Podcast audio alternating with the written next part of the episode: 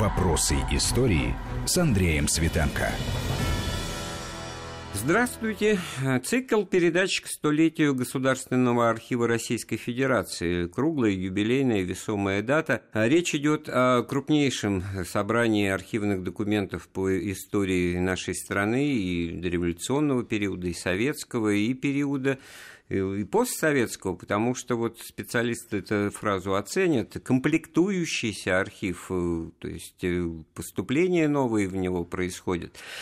Сегодня мы поговорим и о них в основном. У нас в гостях научный руководитель ГАРФ, Государственного архива Российской Федерации, доктор исторических наук, член корреспондент Российской Академии Наук Сергей Мироненко. Сергей Владимирович, приветствую вас. Здравствуйте, Андрей Сергеевич, если уж так официально. Опешил немножко я от, от, от вашего комментария. Ну, мы, в общем-то, и в жизни тоже на «вы» с уважением. А у меня-то почтение еще и с давних пор, когда я сам трудился рядовым архивистом. В архиве древних В архиве, актов. правда, очень древних актов. А, ну, для кого-то, особенно для молодых, наверное, древностью, безусловно, считаются события столетней давности. Гражданская война, вот недавние поступления в ваш архив – это документы, связанные с именем выдающегося деятеля, крупной фигуры политической, военной, в области культуры и науки, связанный с именем э, адмирала Колчака. Давайте с этого начнем. Да, Александр Васильевич Колчак, фигура известная, но противоречивая. Э, в Государственном архиве Российской Федерации, напомню, довольно большое собрание материалов по истории гражданской войны, российской миграции в 1946 году. Э, мы получили российский заграничный исторический архив из Праги, это около 300 тысяч дел, которые э, украсили историю не только нашей страны, но и миграции. И э, Государственный архив хранит около э, 40 э, тысяч дел, связанных так или иначе с деятельностью Колчака. Это прежде всего Омское правительство и другие материалы. И вот э, в конце прошлого года в Париже на аукционе продавался э, после того, как умер его внук, который владел архивом, который удалось вывести его жене, э, за границу продавался, и в результате несколькими партиями этот архив был куплен. Основная партия была куплена Леонидом Викторовичем Михельсоном, не буду называть, чтобы не пугать людей, за какую сумму. Поверьте, сумма огромная. Это цифра шестью нулями. И, и в валюте так догадываемся. Да, да, да, да, это евро. Значит, произошла торжественная передача от э, покупателя, то есть э, главы Новотека, господина Михельсона в Государственный архив этих материалов. Ну вот э, обычному человеку трудно понять и оценить значение вот таких вот понятных нам слов, как э, 40 тысяч дел. Это значит, в каждом деле это не один листочек лежит, а да, сотни страниц документов. 150 в среднем считаем. Вот, до 200, как это требует да. значит, инструкции, но и это тоже не, не, не такое непреложное правило.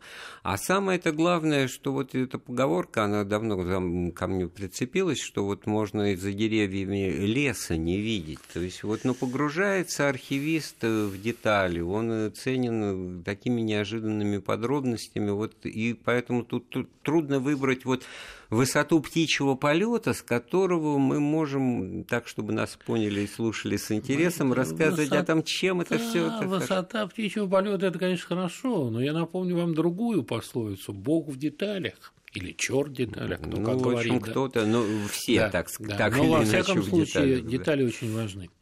Я немножко э, расскажу. Сейчас э, архивисты Российского государственного архива военно-морского флота и Государственного архива Российской Федерации подготовили к изданию два тома. Издание, которое так называется «Адмирал Колчак». Первый том посвящен ему как морскому деятелю, второй том как э, политическому. Естественно, что работа над этим проектом объединила, во-первых, два архива специалистов по морской истории, специалистов по истории политической.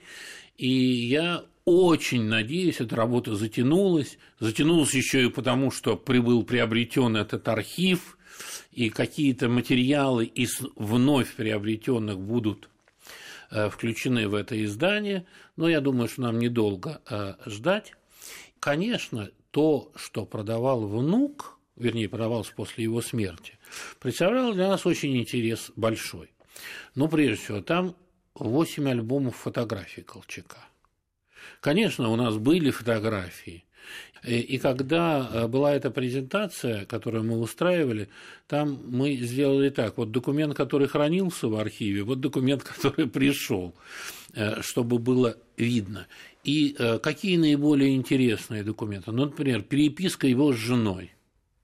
Как известно, у Колчака было две жены.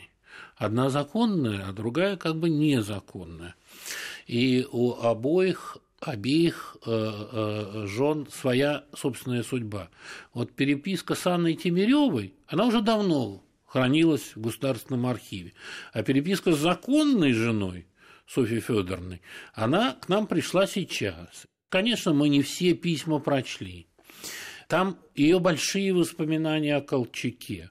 Кто-то скажет, ну что интересного, э, как он родился – а он э, действительно родился в таких условиях ледохода, когда с одной стороны речки, на другую трудно было акушерке пере, э, Браться. перебраться.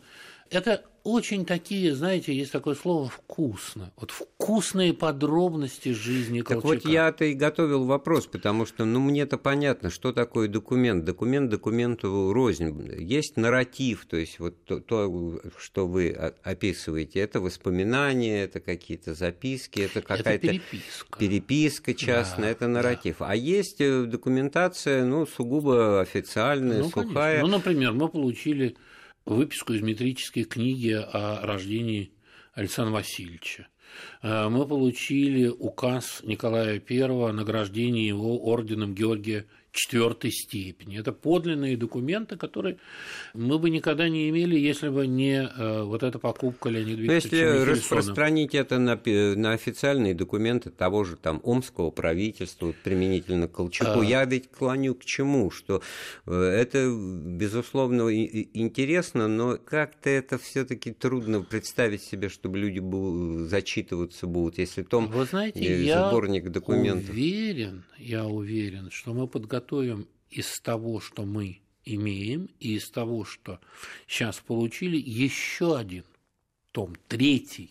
Вот переписка его с женой. Конечно, я не всю эту переписку прочел, вы понимаете. Только совсем несколько дней назад мы получили эти материалы. Ну вот одно письмо. Софья Федоровна пишет ему, знаешь, дорогой, я сейчас вот держала в руках газету английскую, и там написано, что один адмирал стоит двух э, линкоров. А почему? Потому что только что Колчака в 17 году, летом 17 года, он был командующим Черноморским флотом, а его отрешили от этой должности. И как только его отрешили, сразу немецкий линкор Бреслау или не линкор, пусть будет там крейсер, крейсер да, да э, подошел к Севастополю и обстрелял побережье. И вот он говорит, вот посмотри, как правительски все-таки писали. Вот ты ушел и сразу немцы стали успешно вести э, операции военные. А вот какой-то, ну, фильтр, я не знаю, слово э, самоцензура в подходе к публикации личной переписки, вот присутствует же вот, ну, внутренний редактор даже у того, кто читает, будучи совершенно, так сказать, расположенным к тому я же Колчаку. категорически против всяких внутренних редакторов. Это событие больше, чем столетней давности. И если нас интересует история, мы должны, как бы это может быть, э, ну, за исключением каких-то уж таких, знаете, клубничных подробностей, да, э, все-таки говорить людям правду. И э, вот в этом двухтомном издании, конечно, история омского правительства или верховного правителя адмирала Колчака, она рассказана полностью, включая материалы самого омского правительства и процесса. Ведь Колчака расстреляли, но расстреляли все-таки какой-никакой, а суд был. Был процесс, были его допросы, было его заключительное слово. Это когда-то в 20-е годы опубликовали, но кто может пользоваться сегодня этой публикацией? А почему нельзя ей пользоваться? А Там... потому что единицы могут получить это уже э, ставшее библиографической редкостью издание. А вот хорошие вот возникают вопросы для скептиков, да, а зачем вот э, тратиться в том числе на какие-то еще новые э, документы, которые, по сути, не, не новые, а ну, мы уже знаем о том, что адмирал Колчак, он на тех же допросах в Иркутске подробно, многостранично рассказывал о своей научной, военной деятельности, и все это ну, было известно. Во-первых, это рассказы. Их надо подтверждать или опровергать документами. Очень хорошо, что он это все рассказал. Действительно, многие подробности э, должны быть. Но существует документальная база. Почему, собственно говоря, провалилась политика Колчака? Почему белое движение, так успешно начинавшееся и так успешно развивавшееся, в конце концов потерпело поражение? Это очень серьезный вопрос российской истории. И без формальных документов ответить на него невозможно. Опираясь только на рассказы Колчака, вы понимаете, это... Тут, тут не э, всякий, любой отдельно взятый голос, одна точка зрения не, не решает проблемы. Это Конечно. просто порождает э, э, кривотолки и бездоказательные суждения. А мы вот будем отвечать на этот вопрос, почему рухнула политика Колчака в Сибири? Очень понятно даже почему, и даже понятно почему. Как бы общий ответ на этот вопрос есть. Белые не сумели привлечь на свою сторону крестьянство. Тем более речь идет о сибирском крестьянстве, конечно, особом, зажиточном, конечно, таком конечно, себе на уме, конечно, конечно, который вроде бы ни о каких колхозах, и потом это проявится. Ай, ай, ай, ай, но не был решен главный земельный вопрос, да, и Колчак только уже в самом конце решил, что надо все-таки как-то землю отдать крестьянам в собственность. Но было уже поздно.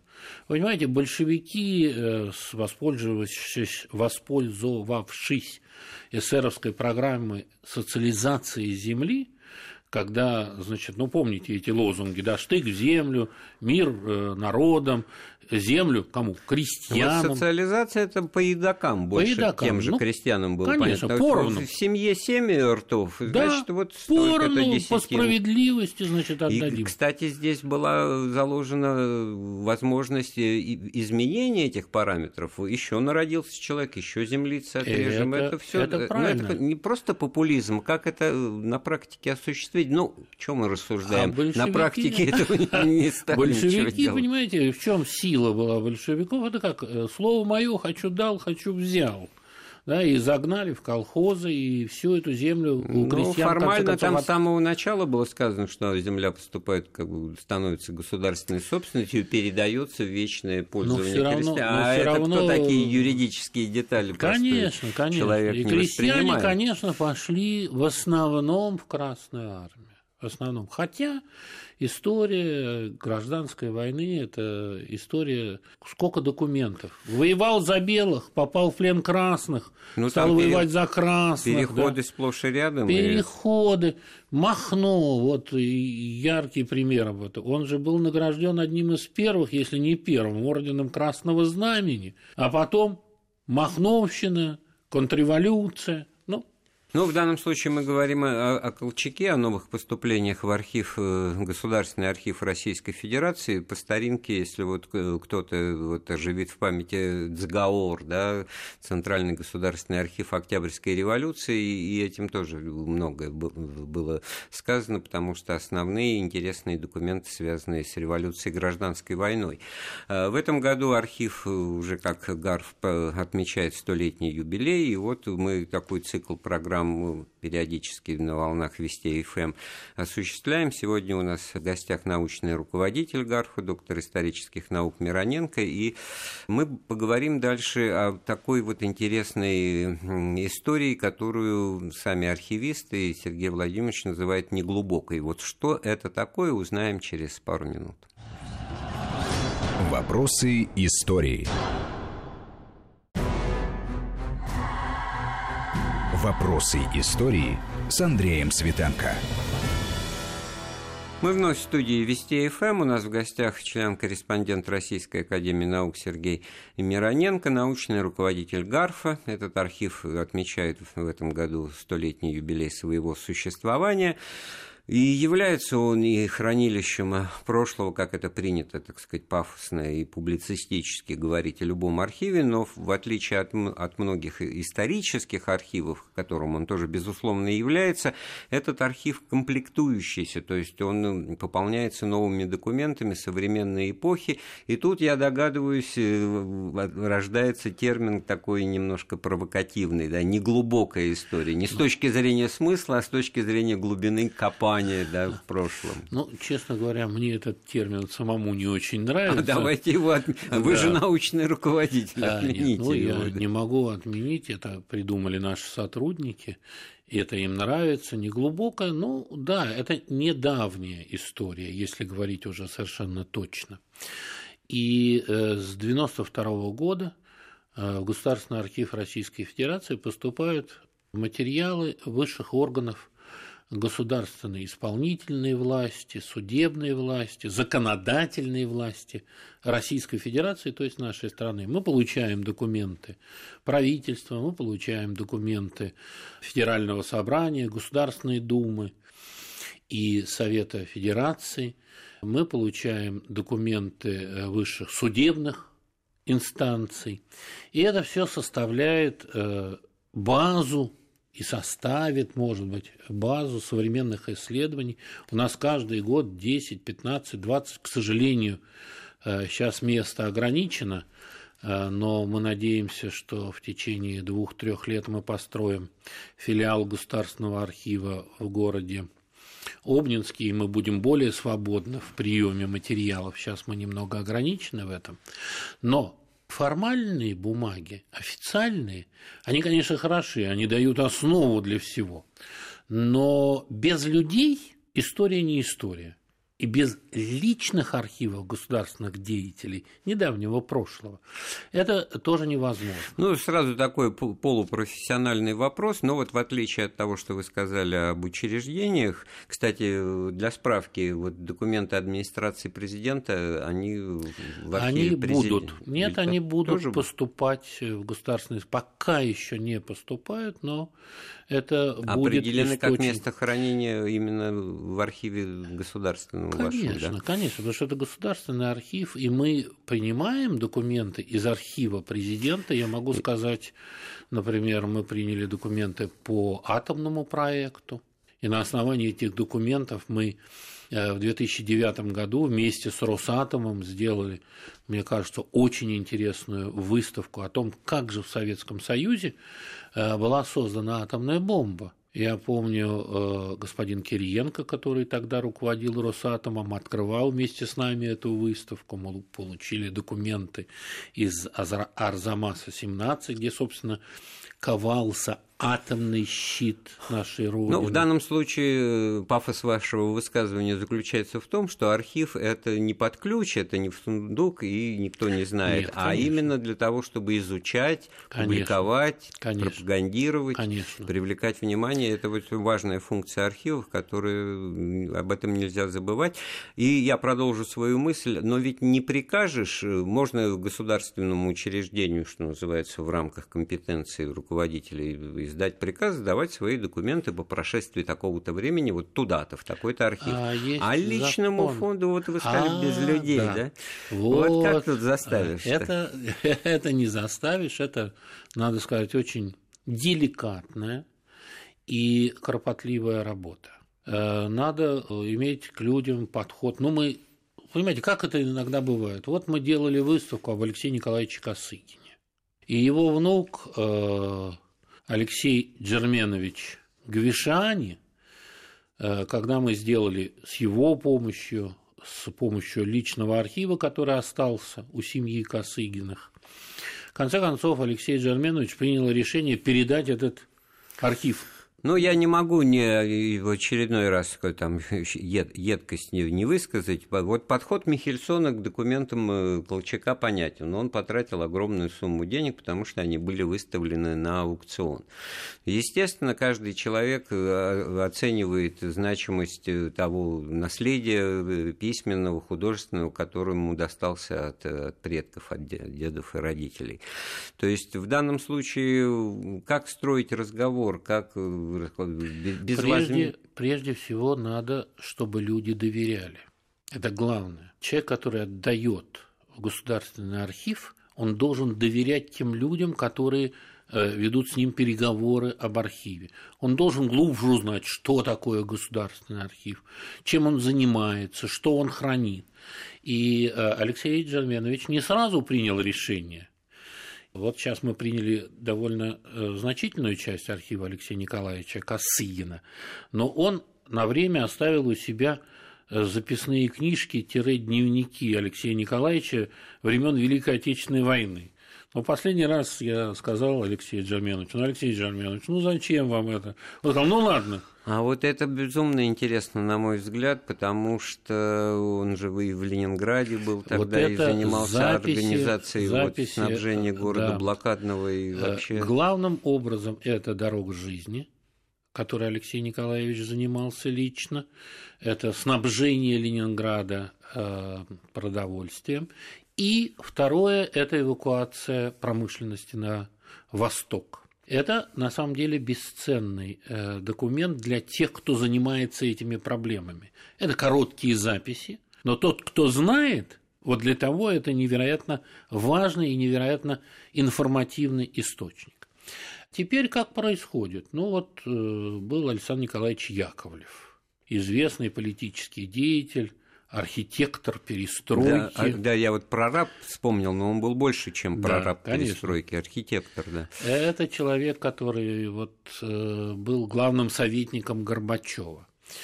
Так случилось, что у меня была передача на, как это, тогда был первый канал, да, э, а он был председателем ОРТ. И был момент, когда Александр Николаевич уже был практически на выходе и я пришел к нему, и мы с ним несколько дней проговорили. Он мне рассказывал, причем какие-то вещи, ну, например, как политбюро обсуждало, Состав как вернуть команд... Спартак, который вылетел из высшей лиги, да, и как было много противников. Он был за Спартак, Андропов был за Динамо, а Брежнев болел за ЦСКА.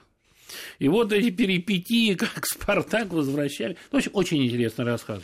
И я тогда ему сказал, Александр Николаевич, подумайте, может быть, вы сдадите свой личный архив? И в конце концов Александр Николаевич сдал архив, который начинался с 1939 года. Ну, там какие-то вот тоже рабочие записи, дневниковые, да. потому что... Э, дневников ну, офиц... он не вел, э, поскольку партийные э, руководители вот я, не могли... Вот о том-то и речь, да. Но, понимаете, не открою большой тайны, некоторые нарушали. Я знаю о том, что существуют записи члена Политбюро, редактора «Правды», секретаря ЦК Михаила Васильевича Земянина. Э, дневник, который он, несмотря на все запреты с времен Великой Отечественной войны, вот никак мы не можем этот дневник получить. А вот в силу того сказанного вами, ну, какие-то и апокрифы, какие-то, значит, фаль... ну, будем говорить, значит, ну, и фальшивые воспоминания появляются, потому что вот как бы вот а нельзя, вот этого... можно, а кто-то, а, а вот для этого атрибуция нужны, важнейшая вещь. Нужны да. документы. Конечно, э, они появляются не только у нас. Нет, это явление, Понимаете, это не только помните, сейчас. Помните это... Ирвинг, э, английский такой э, неофашист, который обожал Гитлера, придумал дневники Гитлера, которые он выдумал а у нас э, Кремнев э, выдумал дневники Берии, которые никогда не существовали. Это такое, знаете, какое-то вот неизбывное желание и очень людей... трудно с этим бороться, потому что, опять-таки, неизбывное желание читателя почитать о том, как тот же Гитлер уплыл на подводной лодке ну... в Антарктиду, и каждые майские дни мы это читаем в какой-то желтой прессе. Да, Но вот э, все таки вернусь к мысли, о которой мы уже с вами говорили, что Бог в деталях. У Александра Николаевича в архиве есть одна фотография. На этой фотографии очень маленькой э, стоят на ступенях, сейчас уже не помню, то ли Колумбийского университета, то ли Капитолия, четыре молодых человека. И вот, Александр Николаевич, вы, говорит, знаете, что про меня много рассказывают, что я, значит, был с самого начала агентом КГБ, и э, что вот мы четверо молодых людей поехали на стажировку в Колумбийский университет, ну и всегда в любой э, группе был обязательно сотрудник органов. И э, вот посмотрите на эту фотографию, и вы сразу поймете, кто был я говорю, ну, вы знаете, я не могу узнать. Все-таки это 60-е годы. А посмотрите, это Олег Калугин все вопросы о том, кто был от КГБ в этой группе, да. Ну, я думаю, нас грамотные люди слушают, они поняли это, вспомнили это, да. эту фамилию. А что еще из этой неглубокой, в кавычках, истории? Ну, например, у нас личный архив Сергея Александровича Филатова, который был э, руководителем администрации президента, э, президента Ельцина. Ельцина. Да. Другой пример э, Евгений Михайлович Кожокин. Имя ну, не так широко известное, но ну, Евгений... я просто по аспирантуре его Ну, Евгений Михайлович был депутатом Верховного Совета РСФСР возглавлял там комитет по государственной безопасности. Сейчас он проректор Московского государственного института международных отношений, университета МГИМО. Ну вот э, Женя, ну так вот, Евгений Михайлович тоже передал свой очень интересный архив, который связан с становлением российской государственности. Как происходил переход из РСФСР в Российскую Федерацию. Это очень интересный архивный документ. Э, женщина, которая описывала а нужно составить опись подробную. Показать... Да, причем не так, как некоторые, знаете, разные дела по разным вопросам, да, да какой-то еще. У нас, конечно, это все. Шутка историко-архивного да, института. Да, да, научное описание, подробное с э, раскрытием содержания архива, для чего составляется опись, для того, чтобы исследователь знал, что этот архив Э, содержит. Вот Евгений Михайлович тоже передал свой, очень волновался, вдруг у него будут там секретные документы. Я сказал, Евгений Михайлович, ну не волнуйтесь, мы храним секретные документы, если будет какой-то документ с грифом «совсекретно», мы его так совсекретно и положим. Да, и если придет а время... я думаю, вы скажете, так его и опубликуем под этим никогда, грифом. Никогда, никогда. Это э, в Государственном архиве невозможно. Вот совершенно свежий пример. Юрий Михайлович Батурин, летчик-космонавт, два раза летавший в космос. С другой стороны, э, у двух президентов был э, помощником по как бы э, аналогии с Соединенными Штатами по национальной безопасности. У президента Ельцина... Да, уникальная фигура, в смысле разносторонней. Абсолютно. Он и ученый, член-корреспондент Российской Академии Наук, юрист, и э, с ним было очень много проблем, потому что Юрий Михайлович много раз правил договор о передаче, где э, с юридической точки зрения выверял каждую запятую.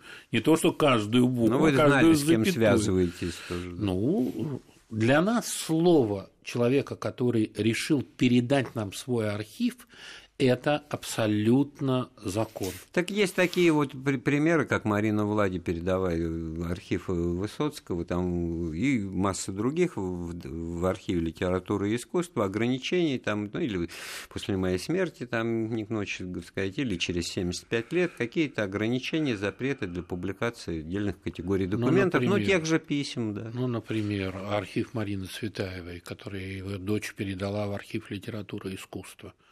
Только если мне не изменяет память, через 50 лет после того, как она это передала, был открыт доступ исследователям. И архивисты свято сохраняли этот запрет, который положен тем, кто положил кто отдал эти архивные документы. Мы начинали с того, что самоцензура ее нет, но самоконтроль и вот эта ответственность, то есть не кто-то со стороны к вам э, приходит и говорит, нет, вот положи это, не трогай, пускай у вас лежит, а это внутренняя э, работа. Вот я категорически противник какого-то самоконтроля. Должны быть четкие правила. Если вы по своему разумению а у всех разумение разное, это огромная проблема, и это провокация для произвола.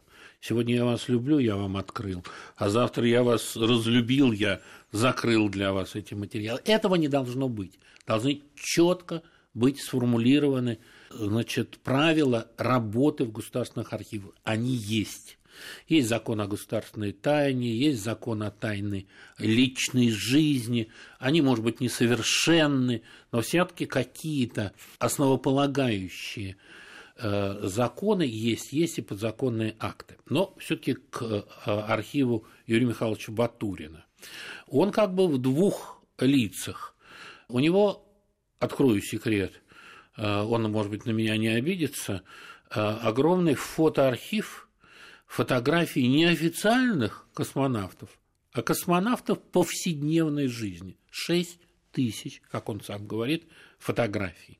Это бесценный архив для истории э, российской космонавтики. С другой стороны, он как помощник э, президента и как юрист, и как э, значит, просто человек передает ну, уникальные совершенно материалы для становления гласности, демократии. Например, материалы, вот я только что, значит, просмотрел материалы о том, как за... готовился закон о гласности. Это еще при Горбачеве. Это при Горбачеве. Это, ну, я не знаю, для меня, во всяком случае, поскольку это не глубокое, прошлое, недавнее прошлое. Ну, возникает Очень мысль, интересно. что мы больше даже знаем, может быть, последнее время о временах Бориса Годунова разными случаями, так сказать, и меньше вот обращаем внимание на историю 20-30-летней давности, которую, Вы знаете, так сказать, у проскакивали. Людей, у людей это очень ясно короткая память. И даже вот э, я, читая какие-то материалы, просто я давным-давно забыл об этих дебатах, о том, как все это разворачивалось. Ну, для меня, поскольку это происходило, как бы, когда я уже был в зрелом возрасте и э, интересовался политической жизнью нашей страны, представляет огромный интерес. И э, каждый архив, который мы э, принимаем, он так или иначе изменяет или изменит представление об истории. Вот все говорят, вы меняете как перчатки, да, э, Истор... Переписывайте историю, Мы, переписывайте. Если человек честный, он не переписывает, он э, ее развивает. История наука для меня, да, есть люди, которые не считают историю наукой, но наука развивается, появляются новые источники, появляется новое знание, появляется, наконец, новое осмысление. Если человек честный, то это действительно наука. И она не может замереть на месте. Бывают события, я не знаю, там, Бродинское сражение 26 августа 1812 года. И неоспоримый отсюда... факт. Не, не, а вот неоспоримый факт. А, а вот вопрос... Кто в нем победил? Кто в нем победил, это вопрос, который дискутируется в науке довольно остро. Сергей Владимирович, ну, действительно, я уже неоднократно сообщал нашим слушателям, что вот ваш архив празднует юбилей, столетие, и какой это важный и уникальный эм, комплекс документов он хранит. Может быть, вот в конце программы вы э, как бы обозначите звездочками, какие темы мы могли бы обсудить, и что интересно, и что бы ну, могли ну, слушатели где-то э, вычитать. У нас э, юбилей в сентябре. 17 сентября 1920 года было подписано распоряжение об организации Государственного архива Российской Федерации. И поэтому мы в сентябре планируем открыть выставку. Мы долго думали, о чем должна быть эта выставка. И мы решили э, рабочее такое название «Не только документы». Государственный архив хранит не только документы. Государственный архив э, хранит и артефакты. Ну, например, шапочку Федора Кузьмича – вот был такой загадочный... Был такой царь Федор Кузьмич, да, да под названием который, Александр Который Первым. якобы был Александром Первым. И мы, конечно, покажем шапочку Федора Кузьмича, а вокруг документы об отречении якобы, да, о передаче прав на престол от э, Константина э, брата Александра I к Николаю, потому что Константин отрекся от своих прав и тут есть некие э, зацепки, почему, может быть, и э, Александр мог уйти из жизни. Э, есть разного рода записные книжки императриц, которые есть произведения ювелирного и художественного искусства. Э, есть э, скафа, э, вещи, которые Юрий Михайлович Батурин брал с собой в космос, и которые он тоже передал. Кстати, я впервые узнал, что, например, космонавтам скафандр не дают, да, а перчатки от скафандра вот им передают. Так что это будет очень, с моей точки зрения, интересная выставка, где документы будут связаны с вещами. Кроме того, я надеюсь, что мы продолжим сотрудничество с замечательной радиостанцией Вести ФМ, и сотрудники Государственного архива, уже не я, расскажут и о злодеяниях немецко-фашистских захватчиков на территории. Мы сейчас ну, работаем... Темой победы 70 Да, над, двух, да. над двумя проектами. Это публикация э, без, э, без права забвения и интернет-проект, который будет шире, чем э, этот проект. Кстати, не могу не вспомнить э, известного артиста авангарда Леонтьева, который передал нам письма своего брата, тоже авангарда, который погиб на да, это отдельная дуге. щемящая история. Это отдельные вот э, вещи. Но из думаю... этого и складывается история. К сожалению, время нашей программы э, подошло к концу. Я, у нас в гостях был э, член-корреспондент Академии наук Сергей Мироненко. Мы говорили о новых поступлениях в архив, Государственный архив Российской Федерации и проанонсировали наши возможные сюжеты и темы наших программ в цикле который посвящен столетию Государственного архива Российской Федерации. Спасибо всем за внимание. Слушайте Вести ФМ. Вопросы истории.